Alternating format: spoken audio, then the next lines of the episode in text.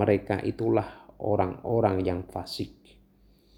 Al-Quran An-Nur ayat 55. Firman Allah Subhanahu wa taala, Dialah yang mengutus